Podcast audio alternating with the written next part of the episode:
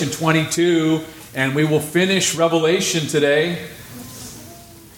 Is it an amen or a, oh, man. It's been so awesome, hasn't it? Going through Revelation verse by verse. What a blessing. So, what book are we going to go through next? Pastor, my next book is Concordance. What is that book? Just kidding. Next book will be, we're going to go back where we left off a few months ago. We'll be in 1 Corinthians. So we're going to work our way through 1 Corinthians, continue our verse by verse study through the New Testament. And uh, tonight, 5 o'clock service, we just began the life of Christ uh, in order. So we're going through uh, the Gospels looking at the life of our Lord and Savior Jesus Christ in order, which has been already epic. So if you can join us for that, 5 o'clock, read ahead. We will be in Luke chapter 1 tonight. So get a chance to check that out. If you can join us, it'll be great. Revelation 22, everybody there? You all turn there? Already? Let's pray. Lord Jesus, thank you so much for this morning, for gathering us together to be in your presence. Thank you for how you minister to our hearts, for how you are so faithful to meet us right where we're at. Thank you for how you love us and cherish us. And we thank you ahead of time for how you're going to nourish us this morning. We are in need of hearing from you and for a fresh work of your Spirit. We've come to hear from you and for a fresh work of your Spirit. So have your way in us and through us and amongst us. For your glory, we pray in Jesus' name. And all God's people said, Amen. Amen. All right, so Revelation 22, just by way of reminder, um, remember at the beginning of the book, chapter 1, verse 19, Jesus gave us a divine outline for the entire book, correct? It's a three part outline to help us to correctly divide God's word, to correctly understand his word. And so if we follow that outline, I don't find the book of Revelation too too hard to understand. I believe God intended for us to understand his word. That's why it is preserved for us, given to us. And so you guys remember the divine outline? Jesus told John, right, John the apostle to write down number 1 the things which he had seen, which is chapter chapter chapter 1. You guys remember, right? I think I've done this like 30 times already, haven't I? Chapter 1, the things that John saw. Jesus, right? In all of his beauty, all of his splendor, all of his glory. And listen, we will see Jesus that way someday. When we see him, we shall be like him, for we shall see him as he is. Part 1, chapter 1, the things which you have seen. Number 2, John, write down the things which are. That's chapter 2 and 3. Remember the seven letters to the seven churches? You guys remember that? Seven report cards. It's also applicable to us today as well as the church of Jesus Christ. And then write down the things which must take place after this. That will be chapter 4 through chapter, where are we going to be this morning? Chapter 22. That's future events, right? And wasn't it glorious? Chapter 4 and 5, we see the heavenly scene, we see the throne, we see the Lord on the throne, and who's there also? The church, the bride of Christ, before the tribulation period happens. Isn't that glorious? How are we going to be in heaven before the tribulation? The rapture of the church. That's right, Jesus is coming for us, his bride. Didn't he say he was coming?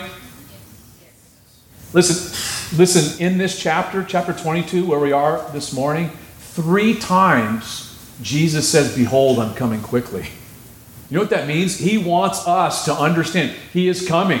He has gone to prepare a place for us, and He's coming back to receive us unto Himself, that where He is, there we may be also. So, chapter 4 and 5, we see Jesus uh, on the throne, we see the Lord on the throne, we see the church in heaven, and then chapter, what do we see? Chapter 6, all the way to chapter 19 is the seven year period known as the tribulation period, right? The church is no longer mentioned on earth, again, because we're in heaven. Gnar- it's going to be a gnarly period on, on planet earth at that time. And so God will be pouring out his, his wrath upon a Christ rejecting world. There will be many people that get saved. God will deal with the nation of Israel specifically, and wickedness and wicked ones will be removed. God fumigates planet Earth in preparation for his second coming. Jesus comes to this earth to set up his kingdom. Chapter 19, he comes back. Who's with him? We are. What are we riding? Mopeds or something? What are we cruising on? On white horses, right? We're going to be cruising back with Jesus. Sets up his kingdom. A thousand years, also known as the millennial reign. That's chapter 20. And then we have chapter 21 and chapter 22, in which we live happily ever after in the eternal state with the Lord. Hallelujah. Isn't that great? You know the you know that you know how it ends. Brother or sister, you know how it ends. Correct? We, we get saved, we know where we came from, we know where we're going, we know why we're here. And now it's just to walk with Jesus, to enjoy the fellowship with him Enjoy serving Him, worshiping Him, watching Him work in and through your life and, and around you as well. It's glorious. But listen, for us as believers, the best is yet to come. The best is yet to come. If you don't know Jesus today personally, this world's the best it's ever going to get. It's the best it's ever going to be for you. The worst is yet to come. And it's not an accident you're here this morning because the Lord is reaching out to rescue you, to save you. He wants everyone on board in heaven. He's not willing that any should perish, but all should come to repentance, to trust in Him. And so we pick up in chapter 22. We're continuing to talk about um, eternity, the, the new heavens and the new earth and the new Jerusalem. This time period, how long is eternity for? It's a long time, forever and ever, right?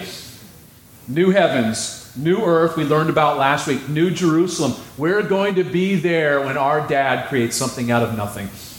The new heavens and the new earth, boom, new Jerusalem, boom. All these things we're going to see, we're going to be with there with our Father in heaven, watching him do all of this. It's going to be awesome.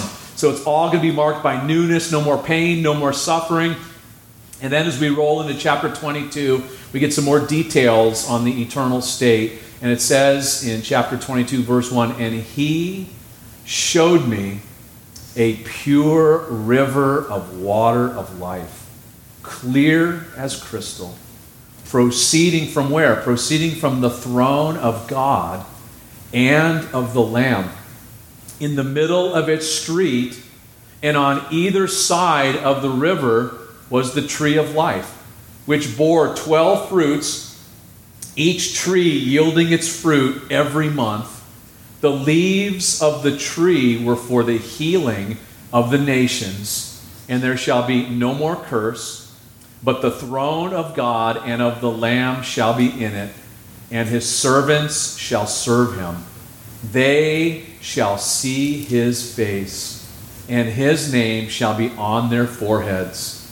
There shall be no night there no need, no, they need no lamp nor light of the sun. Why? For the Lord God gives them light, and they shall reign forever and ever. So beautiful. This is our future, you guys. This is part of it right here. And so notice in verse 1 with me, it says, He showed me. Who is the He there? Who are we talking about? You guys remember who this is? This is tour guide angel. That is correct. We were introduced to him back in chapter 21, verse 9. And so, this angel, he was one of the angels involved with uh, the plagues being poured out on planet Earth. And now he grabs John, right? He's showing John the new heavens, the new earth, the new Jerusalem. And he's taking him, he's kind of like a tour guide now, showing him all the cool things that are going to happen in eternity, in the eternal state. And he showed John, number one, what does he show him? A pure river of water of life. How clear is it? Clear as crystal. So unpolluted, untainted, not like Buffalo Bayou water. this is like crystal clear, life giving, life sustaining water. And where does it come from? What does it say? What does your Bible say? It comes from the throne of God and of the Lamb. Who's the Lamb? Jesus. So please notice that life comes from where? From the throne. You guys, this is so important to understand. Life comes from the throne, the source of life. In fact, Jesus talked about giving living water, that He's the one that offers us living water. And this living water is received by bowing our hearts and our lives to this throne. There is no other throne that gives life, you guys. There's lots of people bowing down to false gods and all kinds of other stuff out there. You will not experience life. You will continue to thirst in your heart within you, in the deepest part of your being, until you bow down your life and your heart to this throne where living water comes from, the water of life. And so, in the middle of its street, what was this street made of? You guys remember? Pure gold, right? Back in chapter 21. Uh, verse 21 the street of the city was pure gold and notice there's this tree of life so there's a river of the water of life and then there's the tree of life and it bore how many fruits 12 fruits each yielding its fruit so do you guys like fruit? You guys ever eat fruit? You ever had like fruit that was like, this is so perfect? And it's just like so good. You ever had fruit that's nasty? Maybe little guy peeking out, looking at you. that's gross, isn't it? There's going to be no problems with this fruit. It is going to be so awesome. You, you imagine the best fruit you ever had, and just now, just even more glorified more awesome. And not only that, look what else. The leaves of the tree, this tree has some special leaves, and they are for what? For healing. And, and, the word in Greek is therapia, which we get therapeutic. So the leaves are therapeutic. They're for healing, for soothing. I don't know about you, but I can't stand leaves. I'm always having to rake them up and clean them up. And these leaves are going to be glorious for the healing of the nations they are for perpetual good health, good vibes. It's going to be glorious. Verse 3 no more curse. Hallelujah. Think about the, think about the curse, sin and its effects. We see the fallout, the damage of the curse all around us, all day, every day. Not only that, laboring in childbirth, laboring to make ends meet, the ground cursed, and yet one day there's going to be no more curse. And I think that in, in, context, though, it's talking about look what it says there shall be no more curse, but the throne of God and of the Lamb shall be in it. In other words, there's going to be no disconnect, no separation at all between us and the Lord. Again, there's going to be this perfect intimacy that we will share with the Lord, and we're going to serve Him. Notice that. His servants will be serving him, it, says there. His servants shall serve him. And by the way, it will be perfect service to the Lord. It, service sometimes is not too perfect, is it? Sometimes we butt heads with, don't we? Sometimes butt heads with one another. Sometimes it's a struggle serving the Lord. But it is, isn't it glorious serving Jesus? that makes it all worthwhile because you know you're serving the King of Kings and Lord of Lords. It is an awesome joy to serve the Lord, but it's not perfect. One day we will have perfect service for Him. We will be busy. It will definitely not be boring serving Jesus. Verse 4 we will see God's face. Remember what it says in John chapter 1? No one has seen God at any time. But in the eternal state, it, there's going to be face to face fellowship. Again, perfect intimacy and notice also, God's name is going to be put on our foreheads. We read about this earlier, didn't we? As a mark of ownership. Isn't that what you, when you, what, what do you put your name on? Think about what you put your name on when you own something, right? Or it's valuable to you, correct? You guys do that? Put, put your name, you guys put your name on stuff? Some of you don't. Some of you are fibbing in church. Some of you are lying in church. I pick up your Bibles in the lost and found, and I wonder whose this is. It, whose this is. Maybe it's because you know someone's going to pick it up here. But we put our name on things that are valuable to us, things that belong to us. Again, another mark of his ownership, of our connection, our intimacy with him. No nighttime, look at verse 5, no need of artificial light, no need for natural light. Why? Because the Lord gives us all the light that we need. And we will rule with him for how long? Forever and ever. I don't know what that's going to look like, but it sounds exciting. Ruling with the Lord, with Jesus. Then he said to me, These words are faithful and true. And the Lord God of the holy prophets sent his angel to show his servants the things which must shortly take place. Behold, I am coming quickly.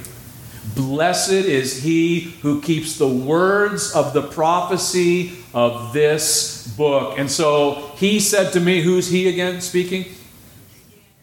The angel, this is tour guide angel. The angel says to John these words, and I believe he's talking about chapter 1 all the way to 22. They are what? They are faithful and, what does your Bible say? Faithful and true. These words are reliable, they are trustworthy, they are genuine, dependable, error free. You can bank your life on these words that have been spoken.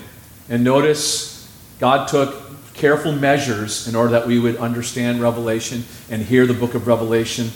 The God of the holy men who spoke on his behalf, the God of the holy prophets, sent his angel, his messenger, to reveal to who? To his servants. Are you his servant today?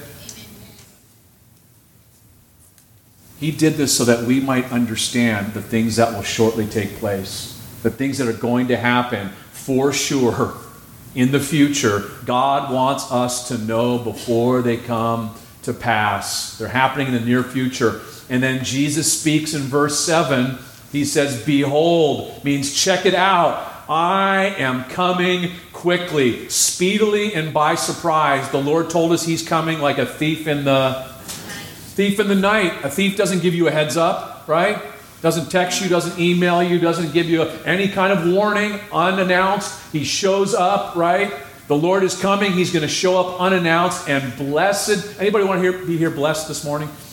Did anybody come saying, I don't want to be blessed, Pastor? Not me. Well, we come to be blessed, don't we? And to be a blessing to the Lord. Blessed is he who what?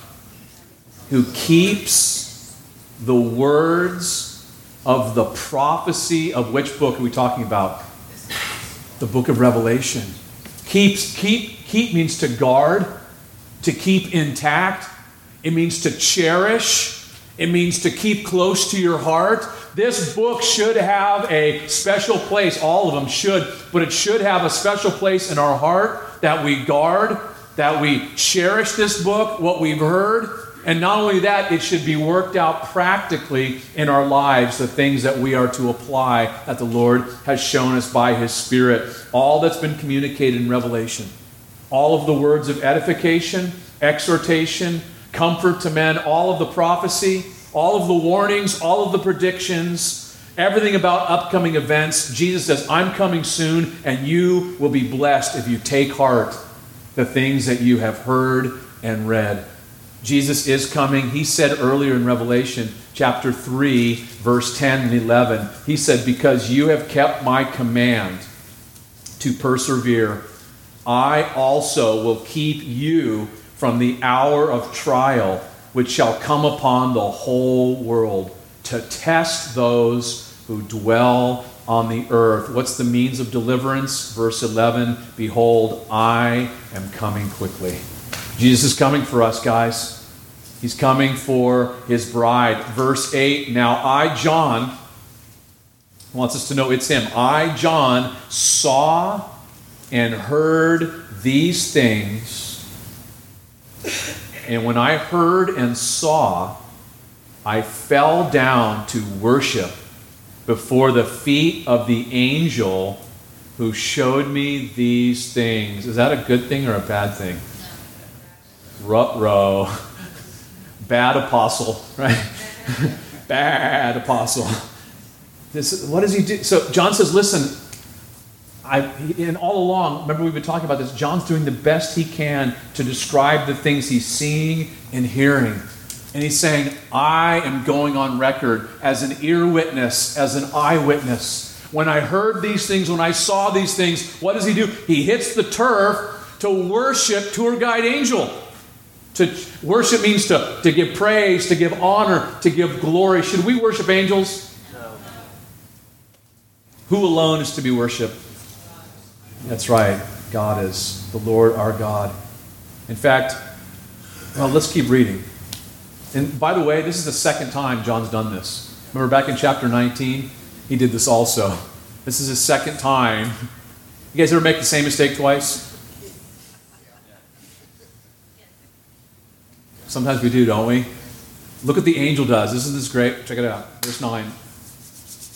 Then he said to me, tour guide angel says to John, See that you do not do that.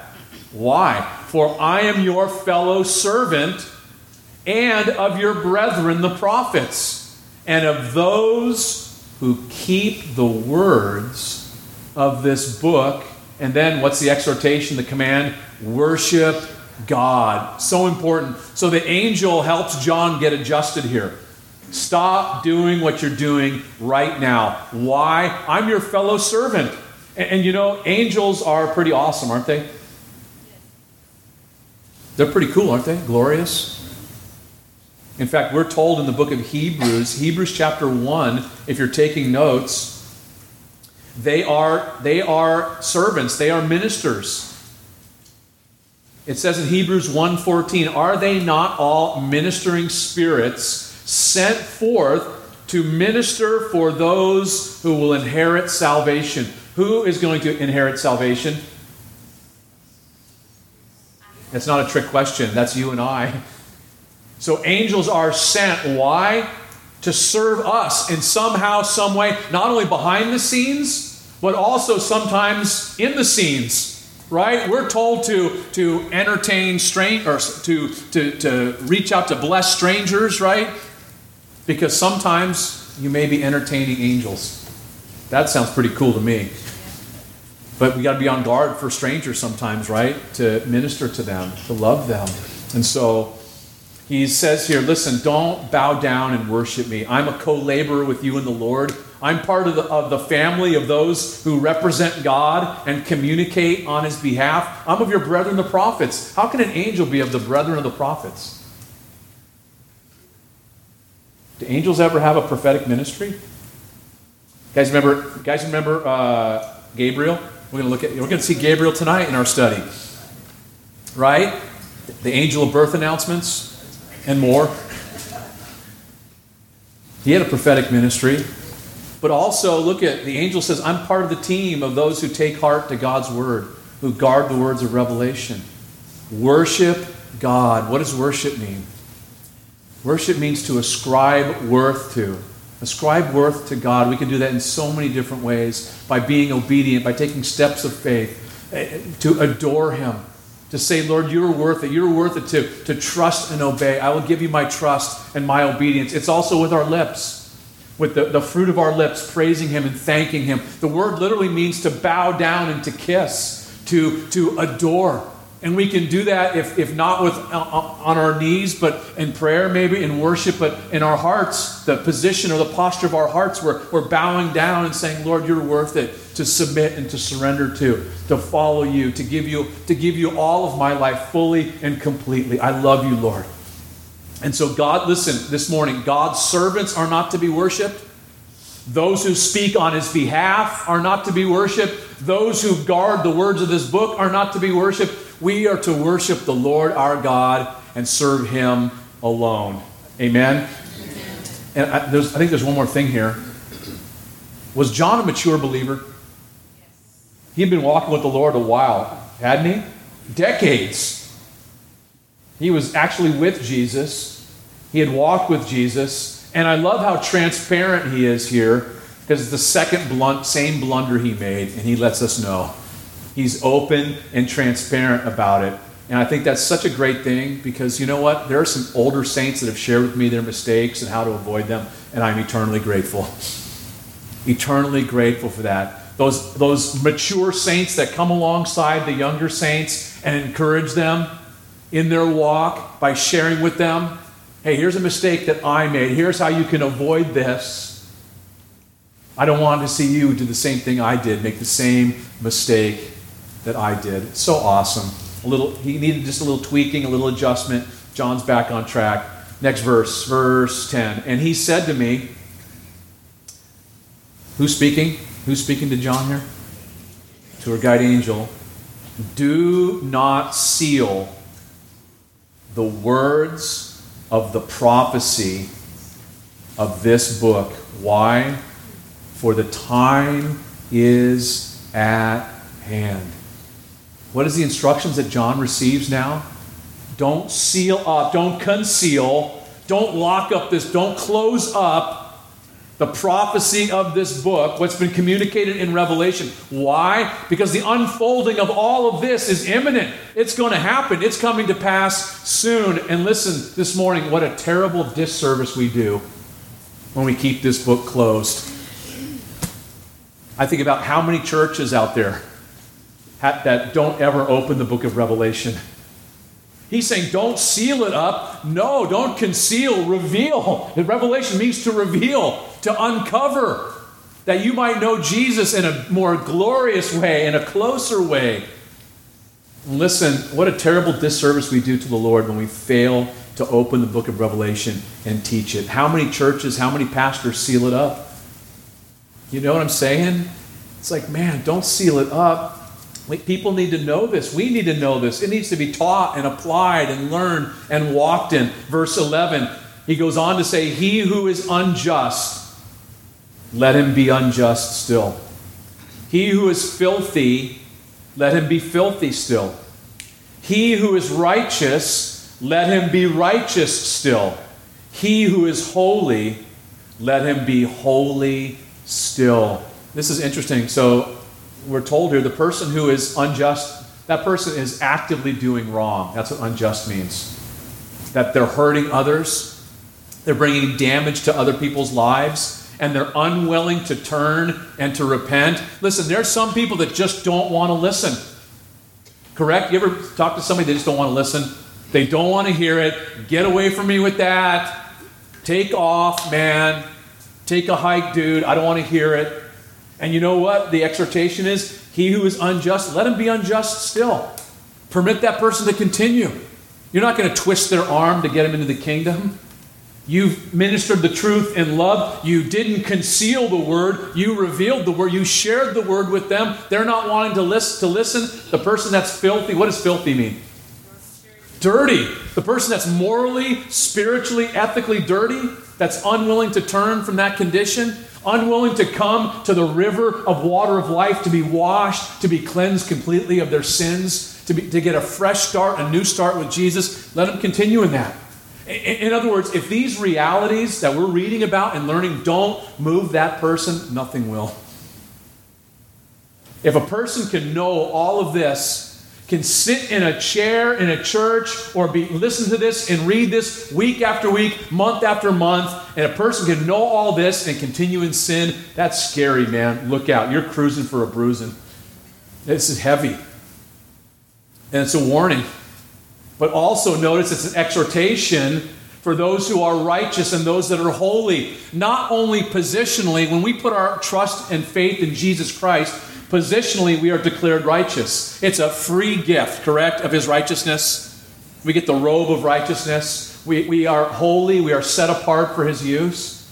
But also, there's a practical uh, righteousness. There's a wanting to do what's right and allowing the Lord to work in and through our lives. It is God who works in you both to will and to do for his good pleasure, to keep doing those right things to keep being holy, to keep setting yourself apart for the Lord's use. Keep going down that path. Don't stop. Don't veer off. Don't drift away.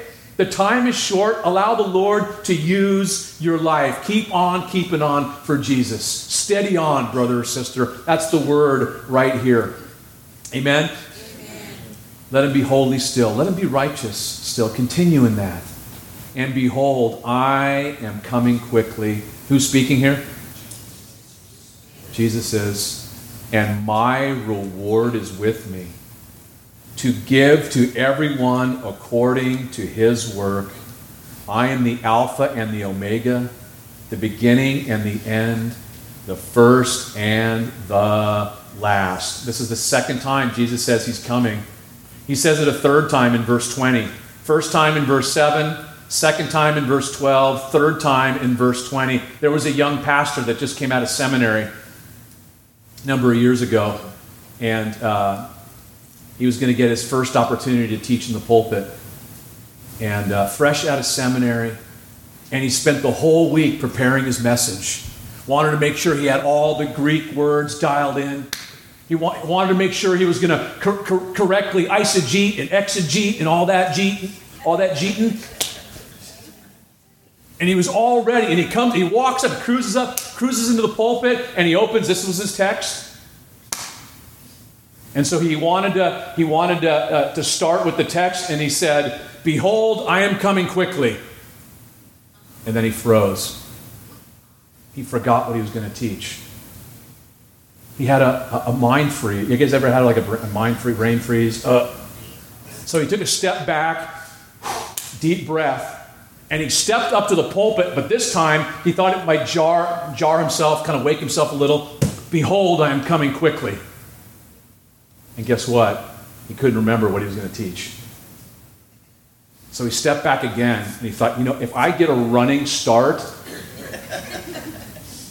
it'll, it'll spark something in me so I'll remember. So he runs up to the pulpit and says, Behold, I am coming quickly. And over the, pul- the pulpit crash, he went into the front row. That's why we keep these rows, this spot right here open. and he lands, check this out, he lands into the lap of an elderly lady a more mature saint, rather. And he's apologizing. He's, he's like super, please, are you okay? Please forgive me. I'm so sorry. Are you hurt? Please forgive me. And she goes, Why are you apologizing? Three times you told me you're coming quickly. You warned me three times. Some of you get that later. It's okay. That's not a true story, by the way. That's I just like that story. Never gets old for me. I love it. Jesus is coming, and, and notice what he says. He has a reward to give. And it's according to your work, brother or sister, your work. What are you doing for Jesus? Do you want him to reward you? His rewards are the best rewards. It's not speaking of salvation. Salvation is a free gift. We don't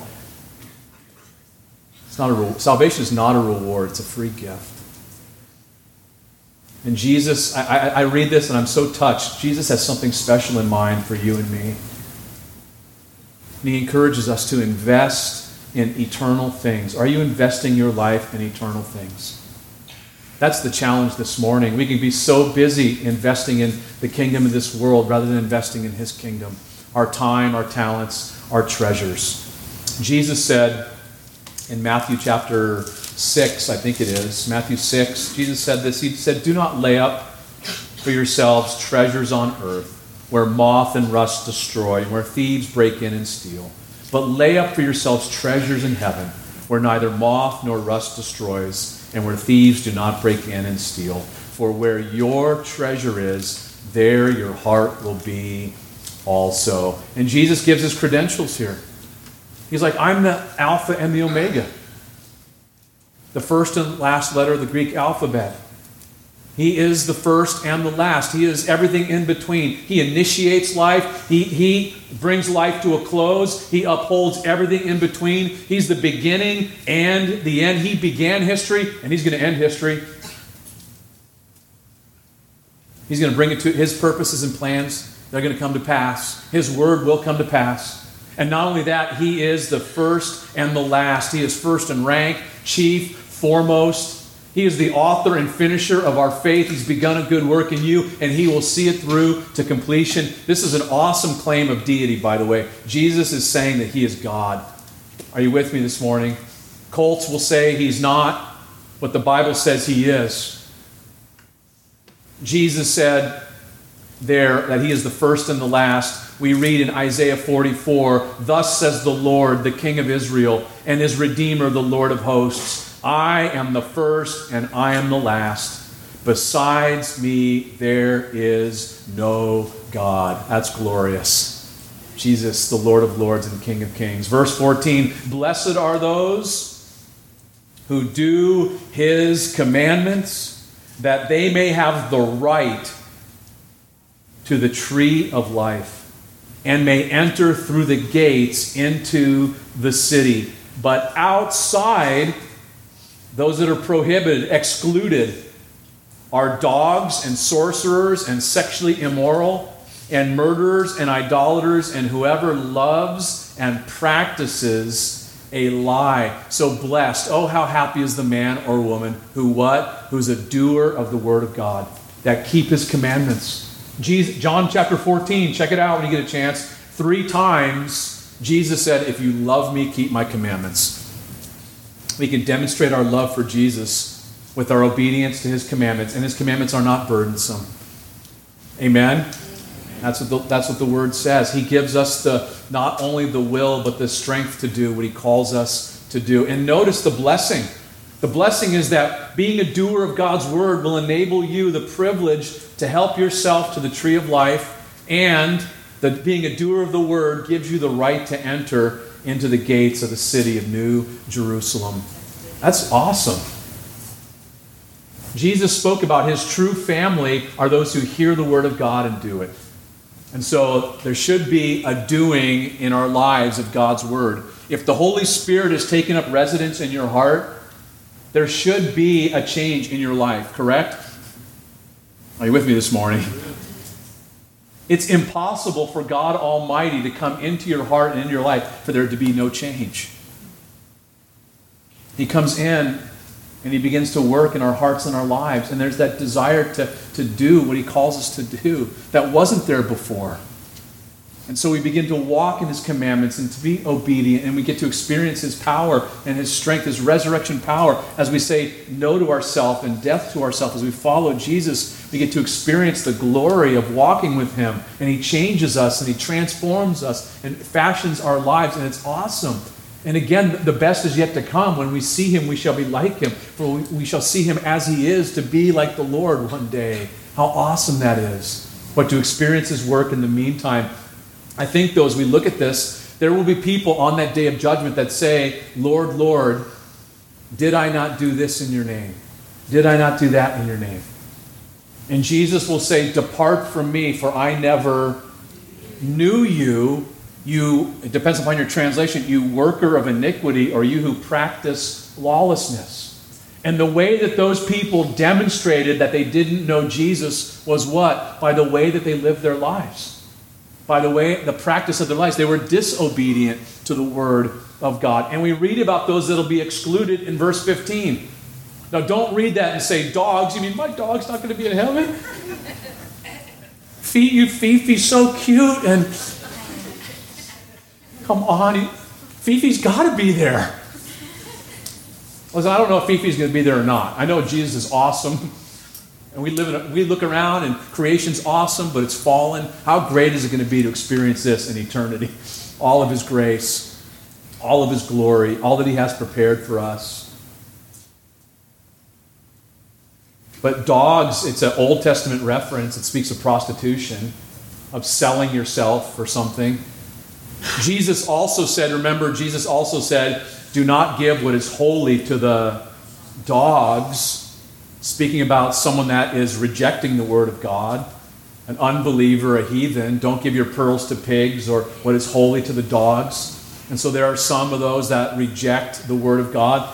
Sorcerers, the word is pharmakia in the Greek, which we get pharmacy, speaks of those involved not only in witchcraft, the occult, all that stuff, Ouija board seances. If you're involved in that stuff, that's the practice of your life, you will not inherit the kingdom of God. And it also includes being using drugs to escape reality, being a druggie, a drug pusher, being involved in that whole arena. You will not inherit the kingdom of God. You smoke dope, you shoot up, you snort lines, whatever it is you're doing as the practice of your life. Listen, the, Jesus said, If the Son sets you free, you are free indeed. He will set you free if you come to Him. He is in the setting free business. He doesn't want anyone to miss out on heaven, and He wants you to experience the, His personal work in your life today. And I believe He can change a life just like that. Why? Because He did it in my life. He can do it in any life. Notice what else? The sexually immoral. Those that, what does sexually immoral mean? Fornicators. Those engaged in sexual relations, sexual intimacy outside of the marriage bed as prescribed by God in His Word between a husband and a wife, male, genetic male husband and a genetic female wife. Any sex outside of that premarital sex, extramarital sex, homosexual sex, any other sex outside of the marriage bed, God says in His Word, Hebrews 4, that the fornicator and the adulterer He will judge. And again, there's freedom today. There's freedom today and forgiveness today, but you got to come to Jesus. If you're involved in that, if that's the practice of your life, you will not inherit the kingdom of God. Murderers, those that take the life of others, premeditated murderer, idolaters, those who worship and serve anything or anyone else other than Jesus Christ. The question is, what do you wake up living for? What do you give your life to? Is it for Jesus or is it for something else? Is it for money? Is it for power? For pleasure? What are you living for? What do you worship? Jesus said you can worship the Lord and you can only have one master, not two masters, but one master. Idolaters will not inherit the kingdom of God. And then it says the last thing whoever loves and practices a lie. Those who, your life is one big sham. Your life is one big, you're a pretender, you're a phony. You, your, your life is all about deception and lies. And Jesus, he says in his word here that you're not going to inherit, inherit the kingdom of God. again, the Lord doesn't want anyone to miss heaven. In fact, look what it says in the next verse I, Jesus, have sent my angel to testify to you these things in the churches. In other words, Jesus says, I don't want anyone to miss out. I'm doing everything I can to make sure you get it, that you don't miss heaven. Are you with me this morning? Aren't you glad someone shared the truth and love with you? I'm so glad the Lord is straight up, He's super clear. He's like, this will keep you out. If you're, this is the practice of your life, you're not going to inherit the kingdom of heaven. It's so simple. He's provided the Savior. We provide the sinner. We come just as we are. And He cleans us up and He fixes us and blesses us and uses our lives for His glory. And so He says here, listen, I, Jesus is giving His stamp of approval to the book of Revelation, to all that's being communicated. And He says, I am the root and the offspring of David, the bright and morning star. He's the root. What does the root mean? He's the origin, the beginner of, of David, right? He's the one that created David. And he's also the offspring of David. Remember, remember uh, the religious leaders tried to trap Jesus, and he brought him back to this uh, psalm, this passage uh, about who the Messiah is, the Savior of the world. How could he be both David's uh, how could he be praying to him as Lord and he's also his Lord? Uh, uh, let me read it to you. Luke chapter 20, I think it is. I love this. They try to trap Jesus, and he said to them, How can they say that the Christ, the Messiah, the Savior, is the son of David? Now, David himself said in the book of Psalms, The Lord said to my Lord, Sit at my right hand till I make your enemies your footstool. Therefore, David calls him Lord. How is he then his son? How could David call the Messiah, the Savior, both his Lord and also he be his son at the same time? How can that happen? Only if Jesus is eternal. That's the only way. He can be the creator and the offspring. In his, in his deity, Jesus is the creator of David. In his humanity, he was of his offspring. In his humanity, from the lineage and line of David. From, the, from what tribe? The tribe of tribe of Judah. He's also the bright and morning star. That's not a beautiful description of our Jesus. Bright, beautiful, shining, clear. He's the real deal. Nothing, no darkness in him at all, the Bible says. No, nothing hidden, no hidden agendas. Jesus is the star that begins the new day. Ushers in every good and precious promise. He gives us, aren't you glad he gives us a brand new start every day? What does it say about his mercies? They're new once a month. They're new every morning. He comes with a fresh, fresh batch for you and me of his mercies. And then, in light of his coming, and the Spirit and the bride say, Come. And let him who hears say, Come. And let him who thirsts come. Whoever desires, let him take the water of life freely. So the Holy Spirit and the bride, who's the bride? Us, the church. And so, in light of all that we've learned, all that we know, we're saying to people that don't know the Lord, come, come and drink. Just like when Jesus met the Samaritan woman at the well. She was thirsty. Every one of us is created. We have a thirst within us, you guys. And it's a thirst that can't be quenched with the things of this world. Again, it can't be quenched with money, with sex, with drugs, rock and roll, with power, anything else. Only Jesus can satisfy that thirst and quench that thirst in our hearts. And you recognize that you're, you're beckoning people to come, to drink, to come. When you hear the words like, come people, that's part of our ministry is to invite people to Jesus because he's the one who supplies the living water. Amen. In fact, Jesus said, Whoever drinks of the water that I shall give, that I shall give him will never thirst. But the water that I shall give him will become in him a fountain of water springing up into everlasting life. Notice it's free. It's freely given, undeservedly. You can't earn it, you can't work for it. It's a free gift that Jesus offers. In fact, Jesus said to that woman, If you knew the gift of God, and who it is who says to you, Give me a drink, you would have asked him, and he would have given you living water. Remember, she was trying to, she was trying to quench the thirst in her heart and in her life with, with relationships with men. And Jesus says, You're going to thirst again. You'll keep thirsting. But here's what I have to offer you. What I offer you, you'll never thirst again. So glorious. If you don't know the Lord today, come as you are, undeservedly to Him. For I testify to everyone who hears the words of the prophecy of this book if anyone adds to these things, God will add to him the plagues that are written in this book. And if anyone takes away from the words of the book of this prophecy, God shall take away his part from the book of life, from the holy city and from the things which are written in this book. This is heavy. I testify. Who's speaking? Jesus says, look at verse 20, he who testifies to these things.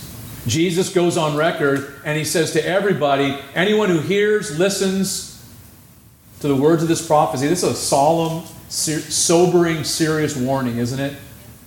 If anyone adds to these things that are written, what will the Lord add? He will personally add to your life to make sure you receive the plagues that we read earlier. In other words, you will be abiding under his wrath and his judgment. That's heavy, isn't it? In fact, it says in um, Proverbs 30, Proverbs 30, listen to this. Verse 5 and 6 Every word of God is pure. He is a shield to those who put their trust in him. Do not add to his words, lest he rebuke you and you be found a liar. The Pharisees were adders to the word, weren't they? Remember the Pharisees? They added to the word of God their traditions, their interpretations, and that began to supersede the word of God. And Jesus had some heavy words for them. But also notice something else those that take away from the word. Those that detract from, dumb down, dilute, cut off what's been communicated in Revelation, the Lord will do what? Look at this is heavy, man. He will personally remove your portion, what you had coming. Your name will be removed from the book of life. Your name will get blotted out, man. That's heavy. You will lose your reservation in the holy city and all of the promised blessings that were coming your way will be gone. Your whole future gone. Sadducees took away from God's word, Pharisees added to. Anyone want to mess with God's word this morning? Don't listen, here's the here's the exhortation, here's the application. Don't become an editor of God's word. We take it as it is. Read, explain, apply. Apply it in our lives. Verse 20. He who testifies to these things says, Surely I am coming quickly. Those are the last words of God to man. And here's the last words of man to God Amen. Even so, come, Lord Jesus. Jesus says, I want to be with you eternally that you might see, to taste, to experience all of this with me. I'm coming quickly. Be ready. Be about my business. I'm coming soon. And John's response, our response should be what? Amen. So be it, Lord. Bring it. Even so, Maranatha, come, Lord Jesus. The grace of our Lord Jesus Christ be with you all. John was Southern as he finishes here. Just kidding. The grace of our Lord Jesus Christ be with you all. Amen. Amen. Lord, thank you so much for your word this morning. Thank you for your amazing grace. Grace upon grace, Lord Jesus, you lavish upon us. I pray that my precious brothers and sisters would take away those things that have come from your heart. That we would grow in grace and the knowledge of you, Jesus. That we would make the time count that we have left. That we would truly be a, people, a church, a family, a body of believers that is looking for your return about your business.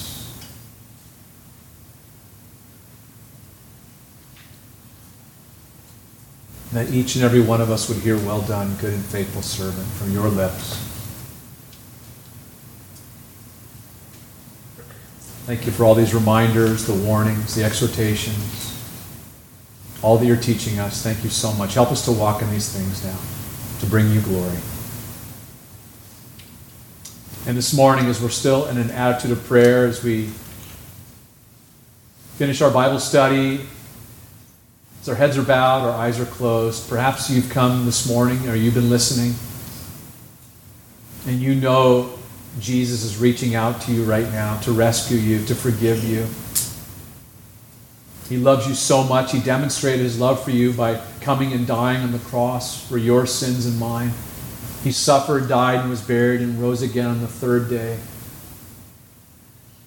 And he's with us this morning, and he's not willing that any should perish, but that all should come to repentance. And that all includes you this morning. Don't put it off. It's the most important decision you'll ever make is concerning your eternity. And if that's you this morning, you realize your need for Jesus. I, w- I would love to pray for you right now to lead you. I'm going to ask you to do something very simple right where you're sitting. Just raise up your hand. And we'll pray together. I'll lead you in a prayer. You raise that hand real high. Let me pray with you if that's you this morning. Want it all. You want it all.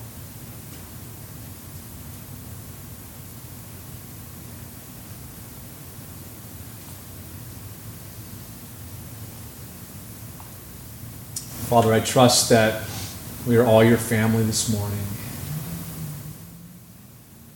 Behold, what manner of love that we might be called the children of God, and that is what we are. We thank you this morning. What a privilege, what an honor to be your children. And so, Lord, may you continue to lead us and guide us. May your good hand be upon us. Thank you for blessing us abundantly. Thank you for this church, this family. May you continue to knit us together by your love. May we continue to grow in Christ's likeness, that we would be decreasing, that you would be increasing. For your glory we pray in Jesus' name. And all God's people said, Amen. Amen.